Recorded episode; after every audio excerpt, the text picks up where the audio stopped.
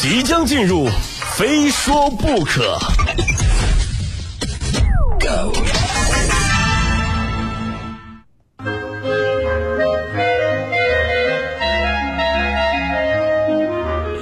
欢迎来到今天的《非说不可》，我是鹏飞啊。每个人呢都有很多属于自己的秘密，它可能是一本日记，可能是你对某个人的真实看法，可能是你银行卡里的真实余额，也可能是你藏在家里某个角落的私房钱。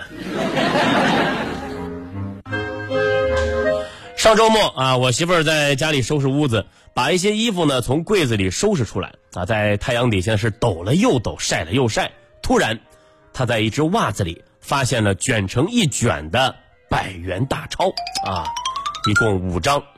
哎呀，这是哪个牌子的袜子呀？买他们家袜子还附送现金吗？啊，实际上这是我的私房钱。啊故事到这儿呢，并没有结束。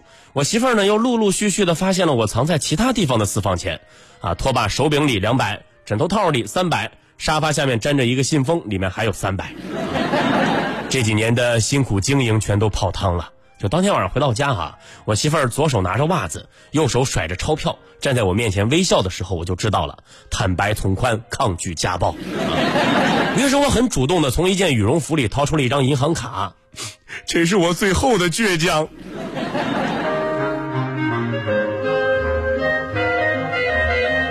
其实这个故事呢，也告诉广大男同胞们一个道理啊，就是藏私房钱，千万不要藏到什么衣服啊、拖把呀、床底下呀、马桶水箱这些地方。你们家谁打扫卫生，你心里没数吗？说不准哪天你媳妇儿就有意外收获，对吧？最危险的地方，它永远是最危险的地方。故事说到这儿，依然没有结束。在没收了我所有的私房钱之后呢，我媳妇儿像往常一样该干嘛干嘛啊，这反而让我更加的胆怯啊，胆怯到晚上辗转反侧，久不能寐。大概在凌晨两点多，就我突然发现啊，旁边一抹亮光，偷偷一看，哎，原来我媳妇儿正在看手机，她看得非常的认真，以至于没有察觉到我在一旁暗中观察。他先是看了看微信，接着打开 QQ，短信也翻了出来，整个过程没有见到他给谁发任何的信息或者回复任何内容。啊，这多年的夫妻生活已经使我们双方建立起了非常深的信任。虽然今天因为私房钱的事儿呢闹了点不愉快，但我绝不相信他会做对不起我的事情。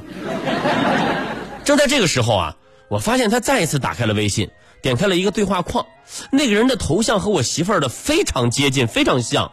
啊，接着我媳妇儿给这个人发了个红包，五十七块三毛二，这好熟悉的数字啊！就再仔细一看，原来他用的是我的手机啊！还有那五十七块三毛二，那是我微信钱包里仅有的余额。那一刻我彻底绝望了，哭了整整一个晚上。人说起私房钱，自古它就是一个很敏感的话题啊。从字面的意义上来讲呢，就是夫妻双方某一方私藏下来的钱，对方不知道的钱啊。所以单身的朋友啊，你存再多的钱呢，也不能叫私房钱，那叫你单身啊。在过去呢，提起私房钱，我们更多的会想到女性啊。电影里经常会有这样的桥段啊，孩子要买房子，还缺一部分钱，这时候呢，妈妈偷偷的把孩子叫到身边，乖，这是妈攒的私房钱，拿去用。千万别让你爸知道了。现在反过来了，对吧？私房钱成了男性战战兢兢、小心翼翼存的钱。乖，这是爹的私房钱啊，拿去买冰棍别让你妈知道了。关于男人藏私房钱的事呢，之前看到过这样一个调查，说是百分之六十的男人会有啊藏私房钱，啊百分之三十的男人呢一生都奋斗在藏私房钱的前线，还剩下百分之十啊就是一点没藏的吗？我我不相信啊！我觉得你们是死不承认。经过无数藏私房钱的先驱们演呃染着鲜血的实践证明啊，藏私房钱就跟在刀尖上跳芭蕾一样，是一件特别危险的事情。就所以为什么我们男人要要明知山有虎，偏向虎山行呢？其实道理很简单，因为贫穷啊，贫穷使我们铤而走险。说到这儿呢，可能有人问我了。啊，那藏私房钱到底有没有一些攻略啊？有没有好的一些地方可以推荐呢？大家不妨上网搜一搜啊，有网上流传着各种藏私房钱的攻略和秘籍，还分析的条条是道啊。同时呢，还有一些找私房钱的攻略和呃秘籍呢，与之针锋相对。你看，有教你如何藏的，还有教你怎么找的，双方你来我往，互不相让啊。所以这件事儿还是得具体情况具体分析，得看看你们家呢到底是什么情况。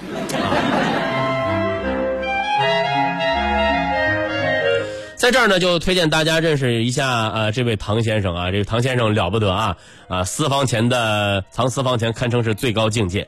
湖南益阳的唐先生在家中的楼梯的扶手的不锈钢的这个钢管里面藏着私房钱啊，听听啊，楼梯的扶手里面够隐蔽吧？